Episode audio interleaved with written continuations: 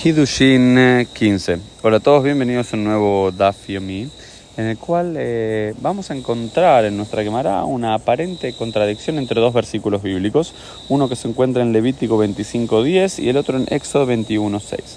En Levítico 25.10 se dice Beshaptem que eh, los esclavos y cada persona va cada persona va a retornar en el año del jubileo a su lugar de origen. Es decir, lo que se plantea es que en el año del jubileo, en el, en el Shnata Yobel, luego de 50 años en esta cuenta que se empieza a hacer desde que el pueblo de Israel conquista la tierra, eh, prometida la tierra de Israel con Yoshua, cada 50 años es el año de Yobel, el año de jubileo, y en ese momento todos los que fueron esclavizados vuelven a recuperar su libertad y vuelven a su lugar de origen. Eso es lo que plantea Levítico 25.10, Beshabtem, van a regresar.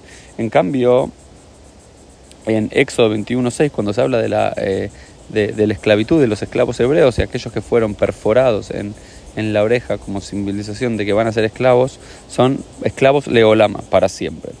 Y dice, entonces, ¿cómo puede ser? ¿Van a ser para siempre o después de 50 años van a retornar a su lugar de origen? ¿La esclavitud es eterna o no?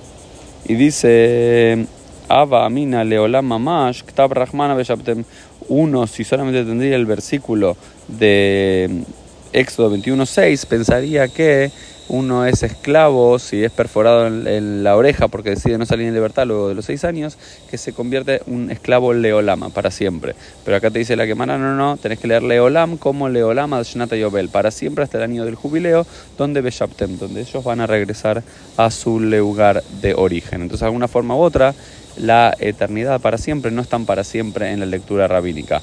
Pero por el otro lado, dice Leolam, dice para siempre, o hasta el año de jubileo, como lo leen, y no solamente tenemos el versículo de Levítico 25.10 que sabe Beshaptem, porque uno podría pensar que si los primero uno cumplió seis años de esclavitud, lo segundo, el segundo tiempo no tiene que ser tanto como el primero. Pero dice, no, es todo el tiempo necesario hasta llegar al jubileo. Entonces, si uno empezó en el ciclo del jubileo al año 10, cumplió seis años y quiso ser esclavo, no es esclavo seis años más, sino es esclavo los otros treinta y pico de años hasta que llegue Shnat Ayobel, el año del eh, jubileo.